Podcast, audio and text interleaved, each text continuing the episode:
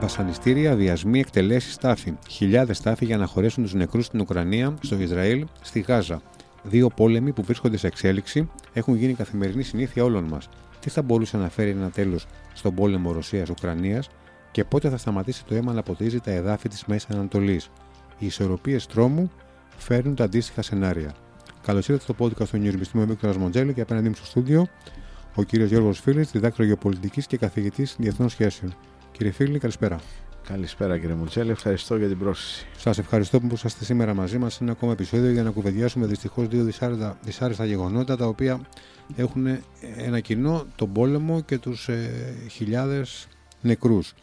Α ξεκινήσουμε με τη Ρωσία για την Ουκρανία. Πάμε για δύο χρόνια, 24 Φλεβάρι, από τη μέρα που ο Πούτιν κήρυξε την εισβολή των ρωσικών στρατευμάτων στην Ουκρανία και θα επιχειρήσουμε με τη βοήθειά σας να μας δώσετε κάποιες απαντήσεις για τα σημαντικότερα ερωτήματα που εξακολουθούν να υπάρχουν μετά από σχεδόν 700 μέρες πολέμου. Πρώτα απ' όλα, ποια είναι η εικόνα που έχουμε στο πεδίο μάχης. Τι υποστηρίζει η μία πλευρά, τι υποστηρίζει η άλλη και πού υπάρχουν κοινέ παραδοχές. Πρώτη παραδοχή που η οποία υπάρχει αυτή τη στιγμή είναι ότι οι Ουκρανοί έχουν χάσει την πρωτοβουλία των κινήσεων. Η Ουκρανική αντεπίθεση έτσι όπως διαφημίστηκε διαφημιζόταν όλο τον προηγούμενο, την προηγούμενο χειμώνα και άνοιξη. Η έναρξή της ήταν αρχές Ιουνίου και η λήξη της ήταν νομίζω Σεπτέμβρη με Οκτώβρη.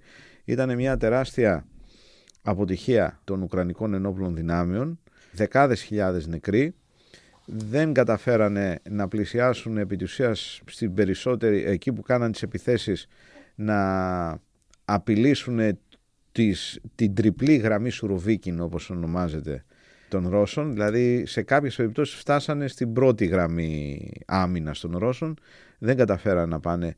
Γιατί; Πάρα πολλοί λόγοι. Βασικότερος λόγος είναι ότι δεν είχαν αεροπορία κατά την άποψή μου. Βέβαια υπάρχουν ειδικότεροι εξημών ε, επί των απολύτως στρατιωτικών, αλλά σίγουρα όταν ε, επιτίθεσε στη δεύτερη μεγαλύτερη στρατιωτική δύναμη του πλανήτη σε συμβατικό επίπεδο, η τρίτη, εν πάση περιπτώσει, αν βάζεις τους Αμερικανούς και τους Κινέζους, ε, χωρίς αεροπορία, ό,τι και να έχει σε drones κτλ., καταλαβαίνετε ότι δεν είναι τόσο απλά τα πράγματα.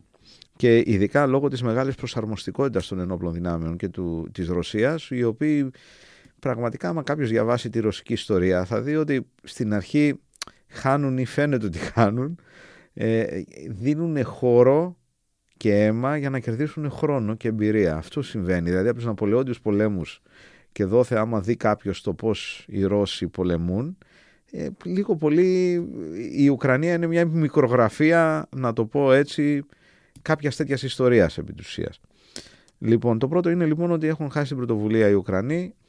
Οι Ρώσοι έχουν καταλάβει πολύ σημαντικά, να το πω έτσι, οχυρωμένες, σημαντικές οχυρωμένες περιοχές οικισμούς στην περιοχή του, του, του Ντόνετσκ, που σημαίνει ότι αν και εφόσον καταληφθούν πλήρως αυτές οι περιοχές, θα είναι πολύ δύσκολο μετά να τους συγκρατήσουν. Γιατί ξέρετε, αυτές οι περιοχές είχαν οργανωθεί αμυντικώς χρόνια τώρα. Οπότε, όσο χρόνο και να έχουν τώρα οι Ουκρανοί για να φτιάξουν άλλες δυνάμεις άμυνας, καταλαβαίνετε ότι δεν θα είναι τόσο ισχυρές όσο αυτές τις οποίες είχαν.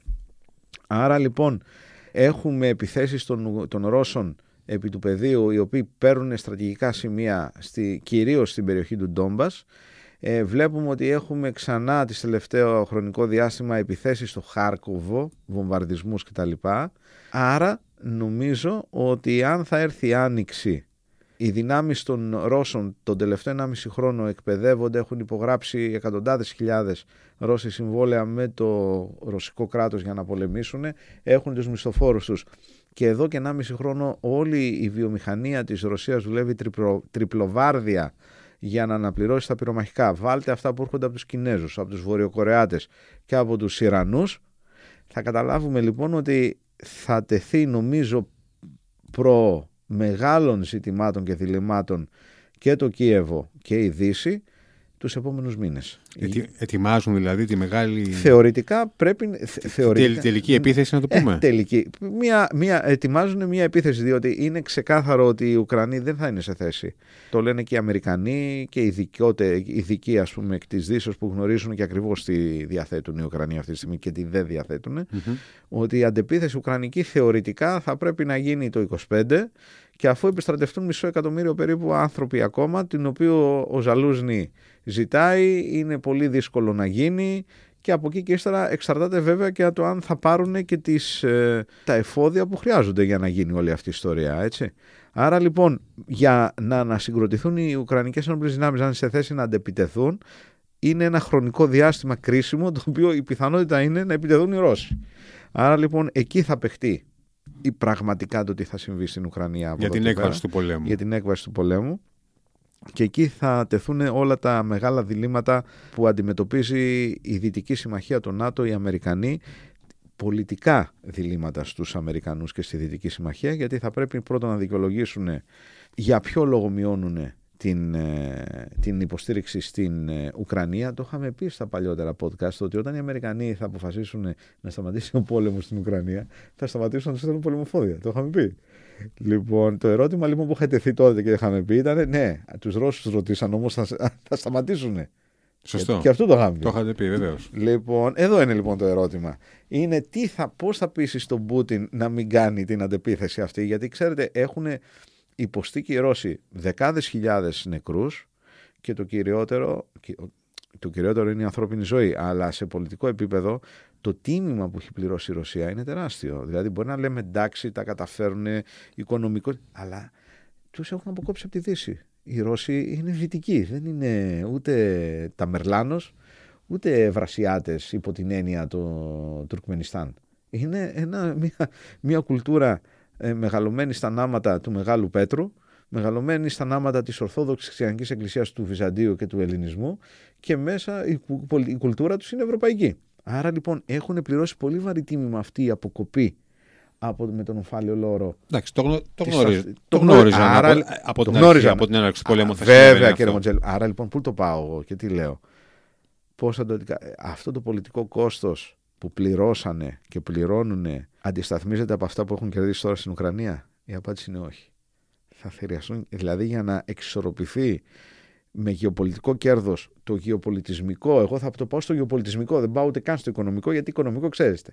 Θα πάει ένας μεγάλος ε, ολιγάρχης της Ρωσίας, θα πάρει Καζακ, Καζακστανό διαβατήριο, τελείωσε υπόθεση. Θα ναι. ανοίξουν ναι. τρεις θηγατρικές στην Τουρκία, στο Καζακστάν, στο τέτοιο τελείωσε. Δηλαδή πάνε οι κυρώσεις. Λοιπόν, εδώ λέω τώρα για το υπόλοιπο, το, το ταυτοτικό ζήτημα και το πολιτισμικό. Αυτό είναι τεράστιο για ένα λαό ο οποίος έχει πολιτισμό και εν πάση περιπτώσει έχει σε πολύ μεγάλη ε, έτσι το γνωρίζουμε μεγάλο επίπεδο πολιτισμικής πώς να το πω τώρα ανάπτυξης δεν είναι απλό πράγμα αυτό άρα το γεωπολιτισμικό, το γεωοικονομικό αυτό που έχει πληρώσει η Ρωσία για να κάνει αυτό ε, πέραν τα κέρδη της ναι, της ανθρώπινης ζωής έτσι πέραν της ανθρώπινης ζωής τα κέρδη της εξισορροπούνται στο, τα στην κέρδη του πεδίου. Στην παρούσα φάση μάλλον όχι. Όχι, ακριβώς αυτό. Γι' αυτό λοιπόν εκτιμώ ότι εάν δεν υπάρξει κάποια, κάποια διαδικασία να τα βρούνε με κάποιο τρόπο οι Δυτικοί με τους Ρώσους, ο Πούτιν θα συνεχίσει. Θα πάει και ξέρετε, επαναλαμβάνω, ο Πούτιν είναι, είναι μετριοπαθής σε σχέση με αυτούς που είναι από πίσω του Πούτιν. Δηλαδή, όποιος σκέφτεται, άντε να φύγει ο Πούτιν. Καλά, αρχικώς με κανονικές συνθήκες έχουν εκλογές οι Ρώσοι το, πότε, το Μάρτι νομίζω. Η πιθανότητα να έχουμε νέο επεισόδιο με ρωσική πρωτοβουλία στην περιοχή είναι μεγαλύτερη από το να μην εχουμε Και πού καταλήγω γι' αυτό. Για δείτε που έχουν αρχίσει τώρα να συζητάνε όλοι οι, μεγα... οι, οι, οι στρατιωτικοί ηγέτες του ΝΑΤΟ και να λένε να ετοιμαζόμαστε για πόλεμο με τη Ρωσία. Έτσι, το είπαν οι Λιθουανοί, το είπαν οι Εστονοί. Αυτοί είναι λογικό να το πούνε γιατί έχουν και την έμφυτη ρωσοφοβία, η σοβιετοφοβία, λόγω αυτών που βιώσαν. Για να λύσετε το λίγο παραπάνω αυτό. Ναι, ε, βγήκε ο κύριος Πιστόριος, ο Γερμανός και λέει πρέπει στα επόμενα 5 με 8 χρόνια ο Πούτιν θα επιτεθεί λέει σε ανατολικέ χώρες, στις Βαλτικές. Οι Βαλτικοί ετοιμάζονται και να αντιμετωπίσουν πόλεμο και το λένε ξεκάθαρα το, όλοι τους οι πολιτικές ηγεσίες έτσι, της Εσονίας, της Λιθουανίας και η τρίτη, Λετωνία, Λετωνία. συγγνώμη, γεωπολιτικός λέει. Λοιπόν, ε, το λένε ξεκάθαρα, αλλά από εδώ και πέρα έχουμε πλέον και τους άλλους, έχουμε Σκανδιναβούς, οι Φιλανδοί και οι Σουηδοί. Σου λένε ότι πρέπει να ετοιμαστούμε γιατί θα μας επιτεθούν οι Ρώσοι. Και από εκεί και ύστερα Α το αφήσουμε αυτούς που είναι στα σύνορα και πάμε στους πιο δυτικούς. Όταν βγαίνει ο Γερμανός και λέει πρέπει να προετοιμάσουμε τις ένοπλες δυνάμεις γερμανικές για να πολεμήσουμε πόλεμο υψηλής έντασης στην επόμενη πενταετία με οχταετία με τους με τους Ρώσους. Και βγαίνει μετά και ο Άγγλος αγιεθά και λέει πρέπει να προετοιμάσουμε το έθνος μας. Λέει για γενική επιστράτευση διότι δεν, θα, δεν μας θα μας σώσει το ναυτικό και θα πρέπει να τους πολεμήσουμε επί του πεδίου της μάχης. Το είπε. Και μάλιστα στην Αγγλία άρχισαν και χρησιμοποιούν την έννοια του προπολεμική γενιά. Είμαστε λέει προπολεμική γενιά. Το, το, το pre-war generation χρησιμοποίησαν αυτή την έκφραση. Αυτό σημαίνει λοιπόν, προσέξτε τώρα τι σημαίνει. Κατά την άποψη μου, πρώτον, ότι μπορεί να αντικατοπτρίζει την πραγματική. Επίσης, το είπε και ο Ναύαρχος, ο Μπάουερ, ο οποίος είναι ο, διοικητής, ο αρχηγός της ε, Στρατιωτικής Επιτροπής του ΝΑΤΟ. Ο διοικητής. Είναι ξεκάθαρος ο άνθρωπος. Λοιπόν, αυτό τι σημαίνει. Σημαίνει πρώτον ότι όντως ετοιμάζουν το κλίμα για πραγματικά προπολεμική γενιά, δηλαδή τύπου 1938-39 κατάσταση και προετοιμάζουν, θέλουν να προετοιμάσουν τους λαούς τους. Επίσης το δεύτερο το οποίο μπορεί όμως να συμβαίνει είναι ότι να θέλουν να δείξουν στους Ρώσους ότι αν συνεχίσετε στην Ουκρανία όντως θα αντιμετωπίσετε πόλεμο. Δηλαδή, ο μόνος τρόπος για να σταματήσει το Ρώσο πλέον στην Ουκρανία είναι να τον κάνεις πραγματικά να πιστέψει ότι θα επιτεθούν οι άλλοι. Ή δεν θα πω θα επιτεθούν, γιατί θα μου πει ποιος θα επιτεθεί. Εν πάση περιπτώσει, θα αντιμετωπίσει η κατάσταση. Ε, έναν άξονα, ένα νέο άξονα. Ναι, ναι, ναι. Πλέον δηλαδή, πώς να πω. Να το πω διαφορετικά, ε, επειδή δεν νικάει πολύ ο Πούτιν στην Ουκρανία και οι, και οι Ουκρανοί δεν χάνουν πολύ, είναι διαχειρίσιμη. Δηλαδή για, για τους δυτικούς, αν μείνει έτσι όσο έχει κατάσταση, η Ουκρανία έχει χάσει περί το 20% του εδάφους της. Ε, θα πούνε με τα βαΐων και κλάδων νικητής ο Ζελένσκι. Κατάφερε, μπορούσε να χάσει και το Κιέβο. Ε, θα διαβαστεί κατά το δοκούν. Ναι, θα διαβαστεί κατά το. Καταλάβατε. Αν όμως οι Ρώσοι επιτεθούν και πάρουν το Χάρκοβο, πάρουν την Οδυσσό, εγώ πιστεύω ότι θα πάνε και για Χάρκοβο και για Οδυσσό. Δηλαδή θα πάνε να κάνουν την Ουκρανία ε, αυτό που λέμε landlocked κράτος, δηλαδή ε, χερσαίο κράτος. Και ακόμα περισσότερο, αν δείτε τις τελευταίες τους δηλώσεις των, των Ρώσων, είναι ότι σου λένε ότι τίθεται να αμφιβόλω η ύπαρξη της Ουκρανίας ως κράτος. Δηλαδή υπάρχει πλέον το ζήτημα από την πλευρά των Ρώσων ότι αμφισβητώ πλέον για πρώτη φορά μετά από 1,5 χρόνο, στην αρχή το λέγανε αυτό, τώρα με 1,5 χρόνο που ήταν δύσκολα τα πράγματα δεν το λέγανε, Τώρα όμως που βλέπουν, ξε, καταλαβαίνουν τι γίνεται και βλέπουμε ότι υπάρχει περίπτωση να υπάρξει κατάρρευση του, της, των Ουκρανικών Αναπλήρων. Εν πάση μεγάλη ήττα, όχι μικρή ήττα, να, να αρχίσουν να συζητάνε αυτά. Ο κύριος Μετβέντεφ είπε καλύτερα από νεκρός εναντίον της Ρωσίας, καλύτερα ζωντανός και να είσαι μαζί με τη Ρωσία. Το έκανε σε tweet, έτσι. Στο X, εν πάση περιπτώσει, ο κύριο, ή στο Telegram, εν πάση περιπτώσει, στα social media ο κύριος Μετβέντεφ. Αυτό τι σημαίνει. Έχουμε από τη μία λοιπόν τον Ρώσο, ο οποίος σου λέει θα αμφισβητηθεί η ύπαρξη ολόκληρης της Ουκρανίας. Έχουμε από την άλλη τους Δυτικούς που σου λένε να πάμε σε πόλεμο με τη Ρωσία. Αυτά είναι δύο ακραίες καταστάσεις, οι οποίες ξέρετε παίζουν αυτή τη στιγμή ο, ο ένας να φοβήσει τον άλλον για να οι Ρώσοι να πούνε λοιπόν ότι εν πάση περιπτώσει να, να είναι η απειλή του πολέμου, η απειλή του πολέμου να γίνει περισσότερο οπότε κοιτάξτε να το τελειώσουμε ή εν πάση περιπτώσει να βρούμε κάποια συμφέρουσα για τη Ρωσία λύση για να τελειώσει, γιατί δεν μπορεί να μην υπάρχει καθόλου Ουκρανία. Οι άλλοι να προσπαθούν να φοβήσουν τους Ρώσους ότι μην προχωρήσετε άλλο, γιατί θα οδηγηθούμε σε πόλεμο με τη Δύση. Καταλαβαίνετε που, που, που ζητσκόμαστε. Ναι, κύριε Φίλη, να ρωτήσω κάτι. Θα ήθε, ο, η, η, Ρωσία του Πούτιν θα, θα ήθελε, εντός εκτός εισαγωγικών το ήθελε, να μπει σε ένα, σε ένα πόλεμο με τον ΝΑΤΟ, με τη, με τη Δύση, Όχι. ενώ βρίσκεται ήδη σε ένα πόλεμο δύο χρόνια σχεδόν ε, εξαντλημένοι, κουρασμένοι, ε, καταπονημένοι. Κοιτάξτε να δείτε, αυτό το οποίο συμβαίνει είναι το εξής. Αυτή τη στιγμή ο ρωσικός στρατός είναι ο πιο καλά εκπαιδευμένος στρατός στον κόσμο, όπως καταλαβαίνετε. Και με τις νέες τεχνολογίες. Μπορεί να είναι κάποιοι κουρασμένοι, αλλά πλέον είναι ο στρατός ο οποίος έχει πολεμήσει. Βρίσκονται σε δύο χρόνια σε, δύο χρόνια σε, πόλεμη, σε πόλεμο. Πρώτη γραμμή. Πρώτη γραμμή και υψηλής έντασης. Όπως και ο Ουκρανικός. Αλλά ο Ουκρανικός δεν έχει τη δυνατότητα πλέον την ηλική, όπως καταλαβαίνετε, και τον αριθμό. Ο ρωσικός όμως στρατός Πώς να πω τώρα, δεν, είναι, δεν, μπορεί, δεν μπορεί να τον συγκρίνεις τώρα εύκολα. δηλαδή λόγω της της εμπειρίας μάχης. Αυτό λέω για να μην μπερδευτώ και να μην παρεξηγηθώ με κάποιον ο οποίος είμαστε και τις παρελάσεις ακόμα. Άρα λοιπόν έχουν ένα πλεονέκτημα οι Ρώσοι. Μπορεί να είναι κουρασμένοι, εξαντλημένοι κτλ. ίσως ως κοινωνία. Αυτό θα δούμε στις εκλογές το πώς ακριβώς θα γίνει. Βέβαια θα μου πείτε πόσο θα είναι οι εκλογές. Εκλογές. Αλλά σε κάθε περίπτωση δεν μπορεί κάποιος να πει ότι οι Ρώσοι δεν είναι στοιχημένοι πίσω από την ηγεσία τους αυτή τη στιγμή, αλλά πάντα οι Ρώσοι ήταν στοιχημένοι πίσω από την ηγεσία τους. Έτσι. Βέβαια, όταν φτάναν σε ακραίες καταστάσεις γίνονταν και επαναστάσεις. Αλλά συνήθως είναι από τους λαούς οι οποίοι πηγαίνουν πίσω από έναν μεγάλο αυταρχικό ηγέτη. Είτε αυτός είναι ο Πατερούλης, ε, γενικός γραμματέας του Κομμουνιστικού Κόμματος Σοβιετικής Ένωσης, είναι ο Αυτοκράτορας, ο Τσάρος. Είναι, είναι η δομή της κοινωνίας τους αυτή και τη Να ακολουθούν τον, τον ηγέτη. Τον ηγέτη. Ενώ οι Αγγλοσάξονες, επειδή είναι. Οι Αγγλοσά... Και αυτό είναι ωραίο να το. Οι Αγγλοσάξονες, επειδή είναι ναυτικό, ναυτικός λαός, είναι σαν τους αρχαίους Έλληνες.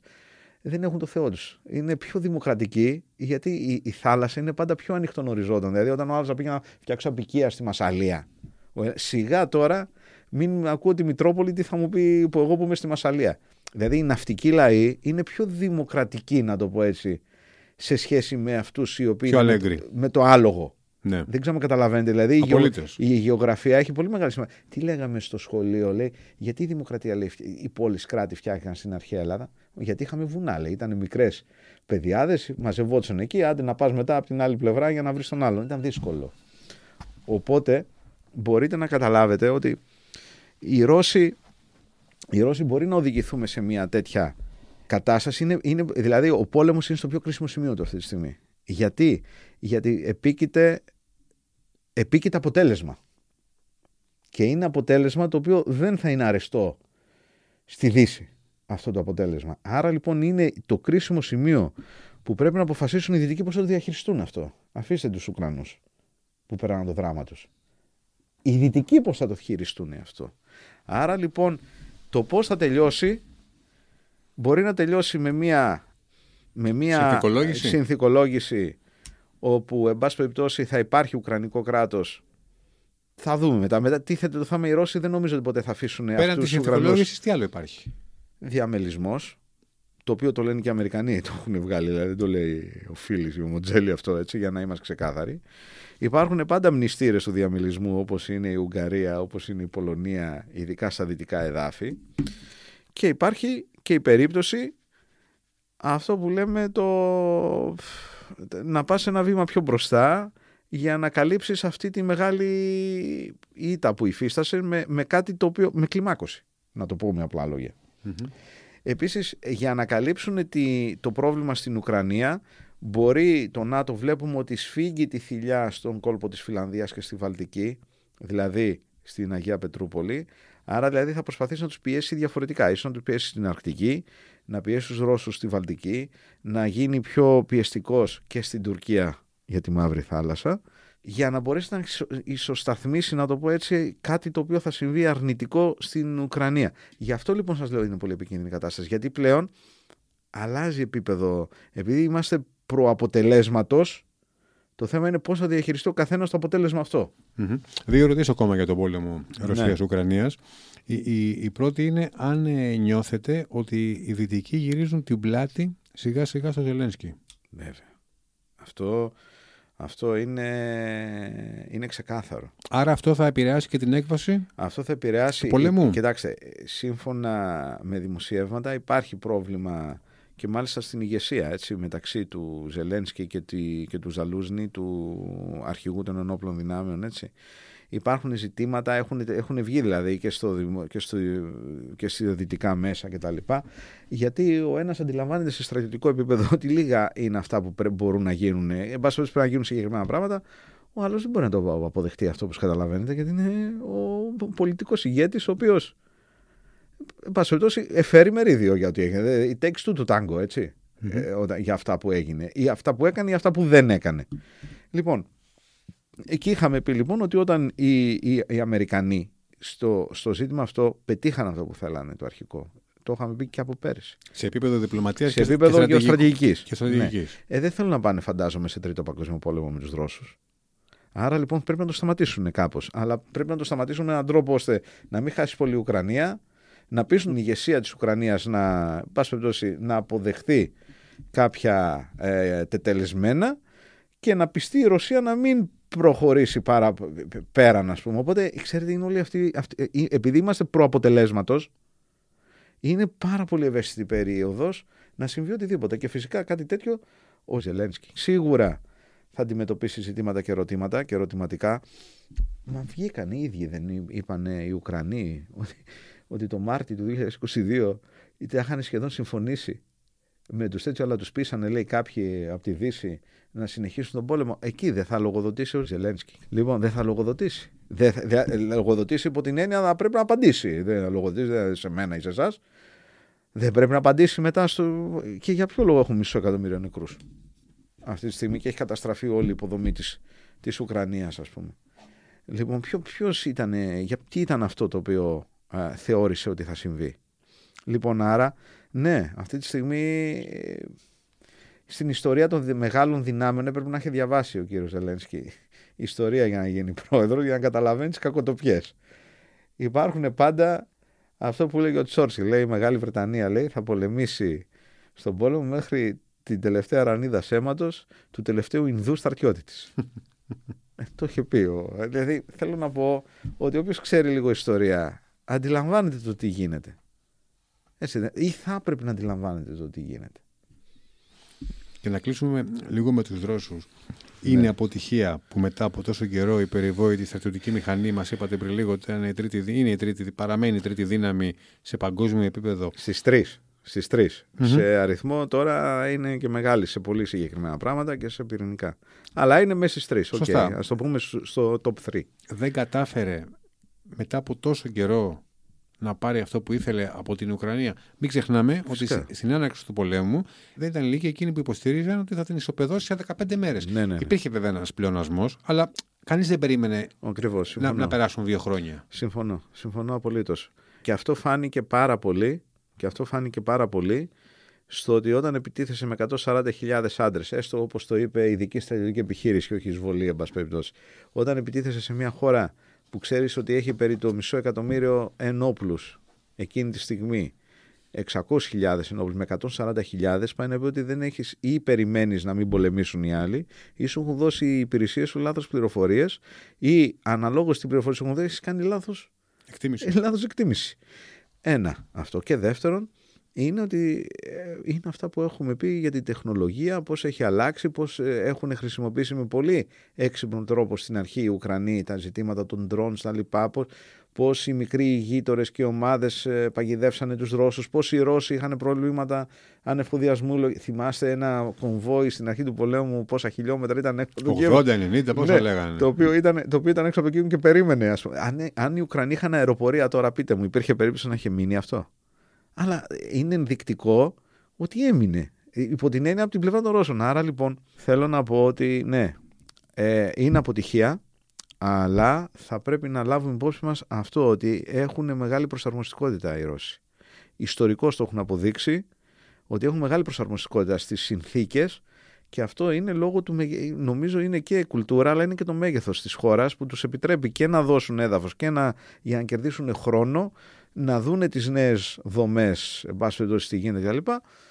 και να αναπροσαρμόσουν τις τακτικές τους. Άρα φυσικά είναι πολιτική αποτυχία, δεν τίθεται κανένα τέτοιο ζήτημα. Ήταν αρχική στρατιωτική αποτυχία, αλλά αυτό που λέμε η εμπειρία έρχεται από την αποτυχία, δεν έρχεται από την επιτυχία. Άρα όμως αυτή τη στιγμή έχουν κάτι το οποίο δεν έχει κανένας άλλος στον πλανήτη. Πλην αυτών και των Ουκρανών. Έχουν πολεμική εμπειρία σε τέτοιο τύπο πολέμου. Γιατί μπορεί να πεις Ισραηλοί πολεμάνε, αλλά πολεμάνε τη Χαμάς δεν έχουν απέναντί τους ένα τακτικό στρατό. Είναι λίγο διαφορετικό. Είναι διαφορετικό. Μπορεί να πεις ότι οι Αμερικάνοι έχουν, αλλά πολεμάγαν τους Ταλιμπάν κτλ. Έχουν πόλεμο ειδικών δυνάμεων κτλ. Δεν έχουν αυτό που λέμε high intensity warfare, conventional που λένε οι Αμερικανοί, έτσι, συμβατικό πόλεμο. Το οποίο όμως, αν δεις αυτό που είπαμε πριν, ότι οι στρατηγοί εδώ του ΝΑΤΟ λένε ετοιμάστε για τέτοιο πόλεμο, ο άλλος ξεκινάει με ένα πλεονέκτημα. Φυσικά ε, δεν, δεν συζητώ ότι είναι η ίδια περίπτωση η Ουκρανία με τις νατοικές χώρες, έτσι, προς Θεού, και θα ήταν τρελό οι, οι Ρώσοι να επιχειρούσαν κάτι τέτοιο. Τότε πάει να πει ότι έχει χαθεί κάθε μέτρο στην ανθρωπότητα και καλά θα κάνουμε να εξαφανιστούμε γιατί είμαστε επικίνδυνοι για το, σύντα, για το σύμπαν, όχι για τον πλανήτη μας. Πάμε λίγο παρακάτω. Ναι. Γεωπολιτικά, γεωγραφικά μάλλον, Ισραήλ-Χαμάς. Η επιχείρηση της Χαμάς που ξεκίνησε τον προηγούμενο Οκτώβρη ήταν η αρχή για μια νέα ανάφλεξη στη Μέση Ανατολή. Ναι. Αυτή τη φορά όμως τα πράγματα δείχνουν και μάλλον είναι πολύ πιο σοβαρά. Χιλιάδες νεκροί, θηροειδίε, βασανιστήρια, βιασμοί, εξαφλίωση. Ο πόλεμος αυτός έχει αρκετές διαφορές σε σύγκριση με όσα συμβαίνουν στην Ουκρανία. Και η σημαντικότερη είναι μία, ότι αν ξεφύγει και εμπλακούν άλλες δυνάμεις, δύσκολα θα κρατηθεί. Ναι.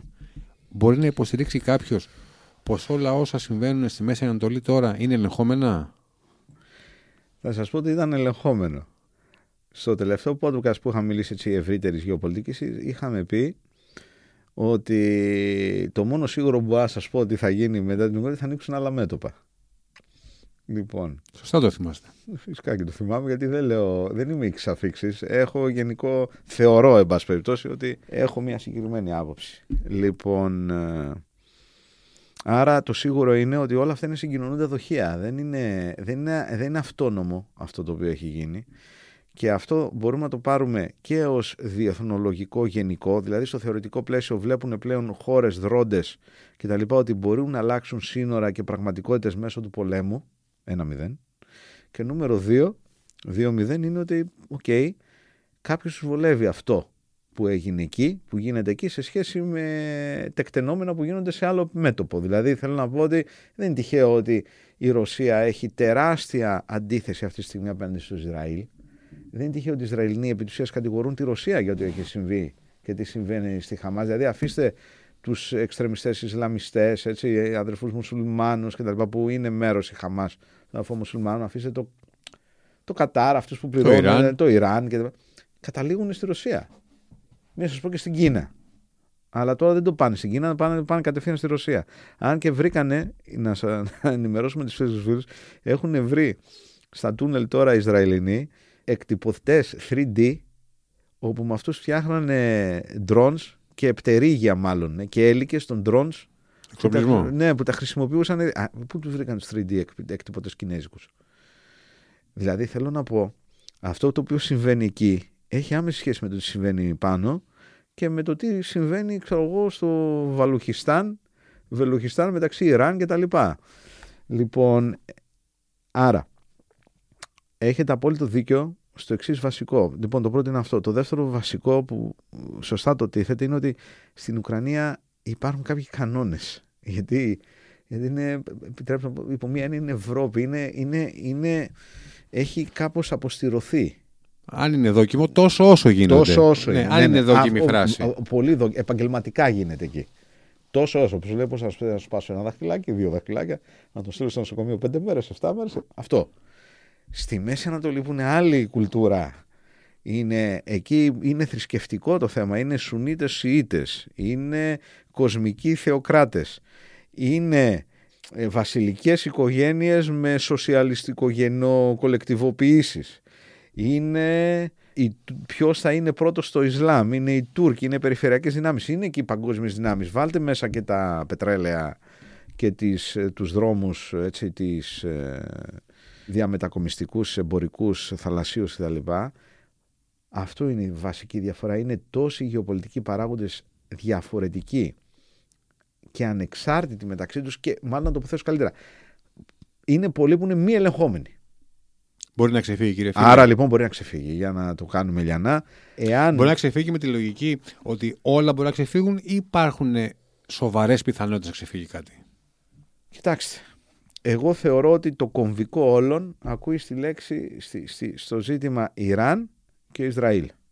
Δηλαδή αυτή είναι η κομβική σχέση η οποία εάν διαραγεί πλήρως, ανατραπεί ή γίνει κάτι το οποίο, τι να πω τώρα, ε, θα, θα χτυπηθεί δηλαδή, ξέρω εγώ, να χτυπήσει το Ιράν, ξέρω εγώ, ε, να αρχίσει να βαράει βαλιστικούς πυράβλους του Ισραήλ να αρχίσει το Ισραήλ να χτυπήσει το πυρηνικό πρόγραμμα του Ιράν, να, να χτυπήσει το Ιράν, εν πάση περιπτώσει. Νομίζω ότι εκεί θα είναι η, η θριαλίδα που θα, θα ανοίξει, θα, ξε, θα, εν πάση περιπτώσει, θα οδηγηθούμε σε μεγάλο περιφερειακό πόλεμο. Αλλά εξακολουθώ να λέω ότι αυτό δεν είναι άσχετο με το τι συνέβη, τι συμβαίνει στο παγκόσμιο επίπεδο. Δηλαδή είναι ένας παγκόσμιος πόλεμος που έχουμε, το οποίο φτιάχνεται, έχει κάποια μέτωπα τα οποία από μία στιγμή, δηλαδή όμοι γέννητον να μην ενοποιηθούν αυτά τα μέτωπα. Δηλαδή ο Παγκόσμιος Πόλεμος ο δεύτερος έτσι έγινε. Δεν ξεκίνησε το 39. Το 37 ξεκίνησε στην Ιαπωνία με την Κίνα. Απλά από ένα σημείο και ύστερα ε, μετά έγινε, έσκασε το μέτωπο στην Ευρώπη και σε κάποια στιγμή ενοποιήθηκαν και έγινε ο Παγκόσμιος Πόλεμος. Αυτό είμαστε, είμαστε σε αυτή τη φάση. Ανοίγουν τα μέτωπα, ο, άρα η, η παράμετρος η οποία θα μπορεί να τα ενοποιήσει, αυτό προσπαθώ να πω κύριε Μουτζέλη μου, η παράμετρος η οποία μπορεί να ενοποιήσει αυτά τα μέτωπα είναι η σχέση Ισραήλ με το Ιράν. Και το Ιράν είναι πολύ επικίνδυνο, επικίνδυνο ενώ το πώς λειτουργεί αυτή τη στιγμή, υπό ποια έννοια, τις τελευταίες μέρες έχει βομβαρδίσει με βαλιστικούς πυράβλους τρεις γειτονικές χώρες. Πακιστάν, η Συρία, Ιράκ.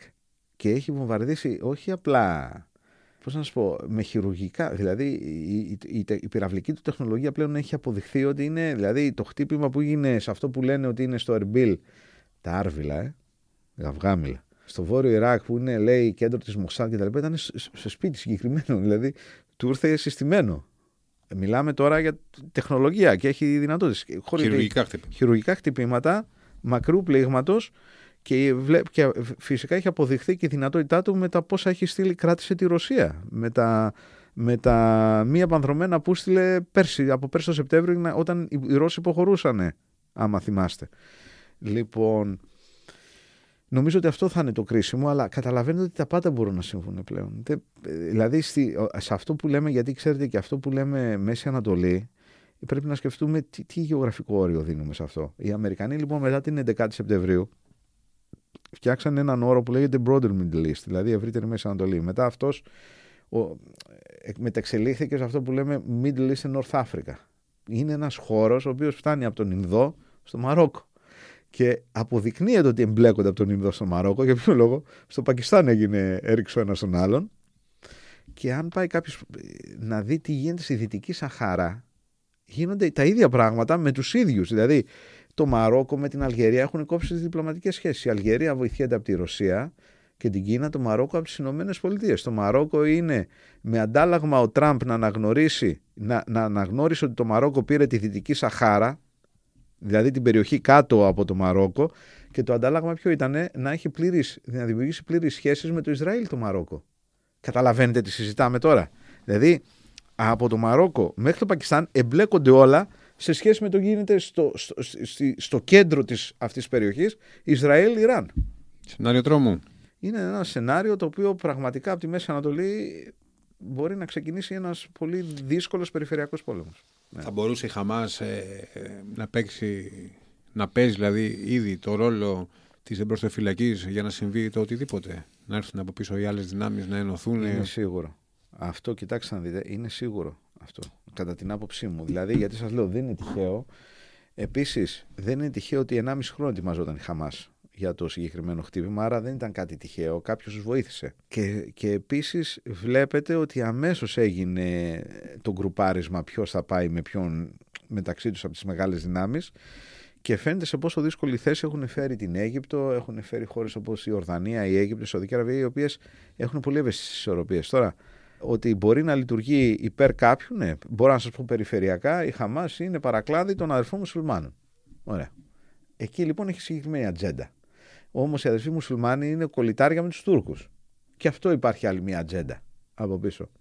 Ναι, αλλά επίσης οι αδερφοί μουσουλμάνοι είναι και με το Κατάρ. Ναι, αλλά και εκεί υπάρχει μια ατζέντα συγκεκριμένη. Και όλοι αυτοί, επί της ουσίας, εγώ μπορώ να σας πω γεωπολιτικώ ότι το Σουνητικό Ισλάμ έχει χρησιμοποιηθεί από τους Αγγλοσάξονες ιστορικώ. Έτσι. Δηλαδή οι αδελφοί μουσουλμάνοι έχουν φτιαχτεί στην Ισμαηλία κάτω από τη μύτη της MI5, τη MI6, στην, ε, τη δεκαετία του 20, στα μέσα της δεκαετίας του 20 στην Αίγυπτο της, ως προτεκτοράτο και απικία της Αγγλίας. Γιατί το κάνανε οι Άγγλοι αυτό, το επιτρέψανε, πολύ απλά για να μειώσουν τον εθνικισμό των Αιγυπτίων που θέλανε τέτοιο, να τους εξάρουν το θρησκευτικό τους συνέστημα και να τους φέρουν διέρη και βασίλευα. Βλέπε Βόρεια Νότια Ιρλανδία, βλέπε Πακιστάν, Ινδία, βλέπε Κύπρος. Άρα λοιπόν θέλω να πω ότι όλοι που εμπλέκονται έχουν κάποια ατζέντα. Άρα ναι η Χαμάς έχει το δικό της αλλά σίγουρα εξυπηρετεί συμφέροντα και άλλα. Το σίγουρο όμως είναι ότι αυτά τα συμφέροντα που εξυπηρετούνται από ό,τι έχει γίνει θέλουν αλλαγή στάτους σε όλη την περιοχή και σίγουρα δεν θέλουν ειρήνη. Παρ' όλα αυτά, ήταν ξεκάθαρα από πριν, όπως το είπατε κι εσείς, ποιος θα πήγαινε με ποιον. Ναι. Αμερική και ο ΙΕ έχουν εκφράσει διαφωνίες απέναντι στους χειρισμούς του Νεδανιάχου και μάλιστα σε ανώτατο επίπεδο ε, με, με δηλώσεις και τοποθετήσεις του Τζο Μπάιντεν και του ναι. Αντώνιου Κουντέρες. να κατακρίνουν το Ισραήλ σε επίπεδο διπλωματίας. Κύριε καθηγητά, θα, πιστεύετε ότι θα μπορούσε να γίνει ένα θετικό βήμα για την επίλυση του Παλαιστινιακού σήμερα από τη στιγμή που κανείς δεν τα βρίσκει με κανέναν; Ή βολεύει αυτή η κατάσταση; Του βολεύει είναι, σας είπα, ότι βολεύει κάποιου οι οποίοι θέλουν να κάνουν αντιπερισπασμό από ό,τι γινόταν στην Ουκρανία, αντί γίνεται στο. Ναι, είναι σίγουρο ότι βολεύει κάποιος. Δηλαδή και μόνο να σκεφτεί κάποιος ότι οι Αμερικανοί λένε ότι τώρα δεν έχω πυρομαχικά γιατί πρέπει να τα στέλνουν και στο Ισραήλ. Ε, ο, ο πρώτος που, η μόνη που δεν βολεύει είναι η Ουκρανία, να σας το πω διαφορετικά. Τώρα, αυτό που το, μπορεί κάποιος να πει, OK, βολεύει τους Ρώσους, εννοείται και αυτό. Αλλά μπορεί κάποιος να πει ότι βολεύει και τους Αμερικανούς υπό ποια έννοια, υπό την έννοια ότι να πώ θα κάνουμε στρίβιν δια του Αραβόνου από την Ουκρανία.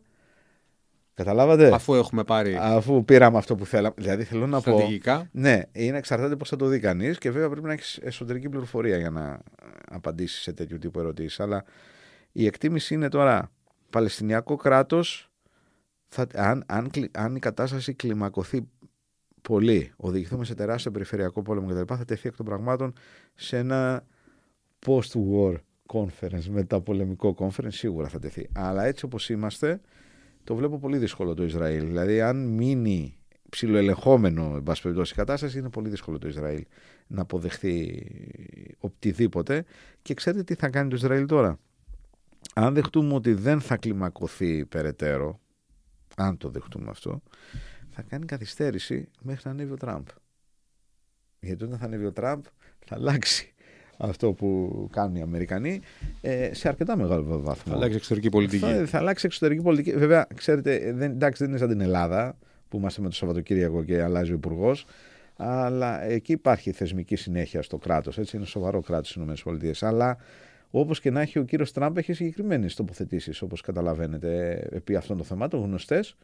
Οπότε σίγουρα θα είναι πιο υπέρ των τοποθετήσεων του Ισραήλ σε σχέση με την κυβέρνηση Biden. Αλλά ξέρετε όσο θα πλησιάζουμε. Μιλάμε για 10 μήνες, 11 μετά όμως. Ε; Ναι, ακριβώς αυτό λέω. Εάν λέω, είπα, εάν. Mm-hmm. Ε, και βέβαια και σκεφτείτε τον κύριο Biden όταν θα αρχίσει τώρα τα προεκλογικά του, τι θα πάει να πει στο American Jewish Society, Community κτλ ότι εντάξει κάνετε γενοκτονία, άρα πρέπει να κάνουμε Παλαιστινιακό κράτος. Δηλαδή, θέλω να σου πω, θέλω Επηρεάζει πω... και την εσωτερική ατζέντα. Βέβαια. Και οι Ισραηλοί το ξέρουν αυτό, οπότε το, το τρενάρουν, γιατί όταν θα αρχίσει η προεκλογική περίοδο δεν μπορεί να αρχίσει να λέει ο Biden αυτά, όπως καταλαβαίνετε. Γενικά όλοι προσπαθούν να κρατήσουν μια πολύ λεπτή ισορροπία. Η Αίγυπτος, γιατί δεν μιλάει η Αίγυπτος για αυτό που γίνεται στο Σουέζ, ενώ είναι αυτή που χτυπιέται περισσότερο. Γιατί, γιατί δεν εμπλέκεται με τους Χούφι αυτή, δεν έχει τη δυνατότητα, έχει τη δυνατότητα. Λοιπόν, γιατί, δηλαδή θέλω να πω είναι πολύ ευαίσθητες ισορροπίες. Πολύ, δηλαδή μπορεί οτιδήποτε να συμβεί πλέον να το τεινάξει στον αέρα. Αυτό.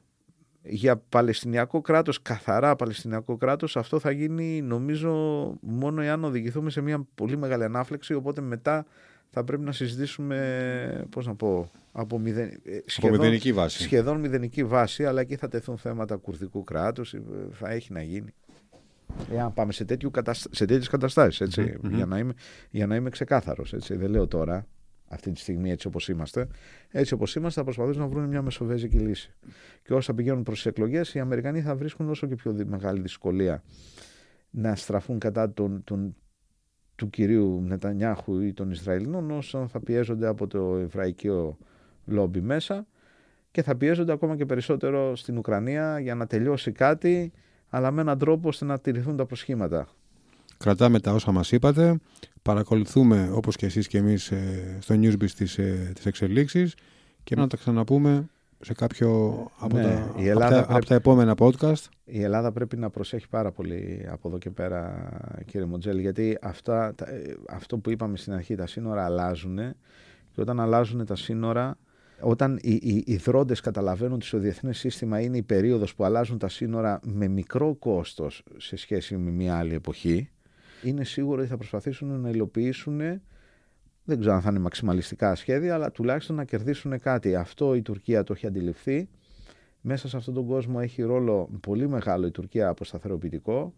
Έχει σταθεροποιητικό ρόλο η Ελλάδα γιατί είναι μια ε, χώρα καθεστοτική, status quo εννοώ ενώ η Τουρκία είναι μια χώρα αναθεωρητική και μέσα σε αυτό το πλαίσιο επιτρέψτε μου να, να πούμε στους Έλληνες ότι η, η νέα στρατιωτική ηγεσία της πατρίδας μας αυτή τη στιγμή έχει όλα τα εχέγγυα για να εγγυηθεί την ασφάλεια, την ασφάλεια του κράτους μας και της πατρίδας μας. Είναι, πρόκειται για πολύ καλούς αξιωματικούς του ελληνικού στρατού, έχουν τιμήσει και την αεροπορία και το ναυτικό και το στρατό βέβαια, το στρατό ξηράς και νομίζω ότι είναι ευτύχημα ότι έχουμε αυτή τη στιγμή αυτή την ηγεσία ε, χωρίς να θέλω να μειώσω βέβαια έτσι, την προηγούμενη αλλά θέλω να πω ότι είμαστε τουλάχιστον σε αυτό ευτυχώς είμαστε καλά. Πάρα πολύ σημαντικό ένα κράτος να έχει αξιόμαχο ναι. σώμα, αξιόμαχε ένοπλε Αυτά τα ξέρουν και οι σύμμαχοι. Φίλοι και σύμμαχοι εντός ή εκτό εντός ή εκτός εισαγωγικών. Και μακάρι να μην χρειαστεί Μακα... να τις χρησιμοποιήσεις. Μα γι' αυτό τους θέλουμε άξιους. Γιατί όταν είσαι άξιος και έχεις αποτροπή, αυτό σημαίνει αποτροπή. Η αποτροπή σημαίνει ότι δεν θα χρειαστεί να χρησιμοποιήσεις αυτό που έχεις. Ο κατευνασμός σημαίνει ότι θα σε οδηγήσει στον, σε, αυτό το οποίο θέλεις να αποφύγεις. Και όπως είπε ο, ο αγαπημένος μου ως πολιτικός άντρας ε, Winston Churchill λέει είχε πει στο, όταν ξεκίνησε ο πόλεμος ο, ο δεύτερος παγκόσμιος πόλεμος στην Βρετανική κυβέρνηση πριν γίνει βέβαια ο ίδιος πρωθυπουργός λέει ότι μεταξύ λέει της ε, ατίμωσης και του πολέμου προτιμήσατε την ατίμωση. Τώρα θα πάρετε και τον πόλεμο. Λοιπόν αυτό είναι αφιερωμένο ε, ξέρετε σε ποιους και να πρέπει να προσέχουμε το κρατάμε και κλείνουμε. Κύριε φίλοι, ευχαριστούμε πάρα πολύ. καλά.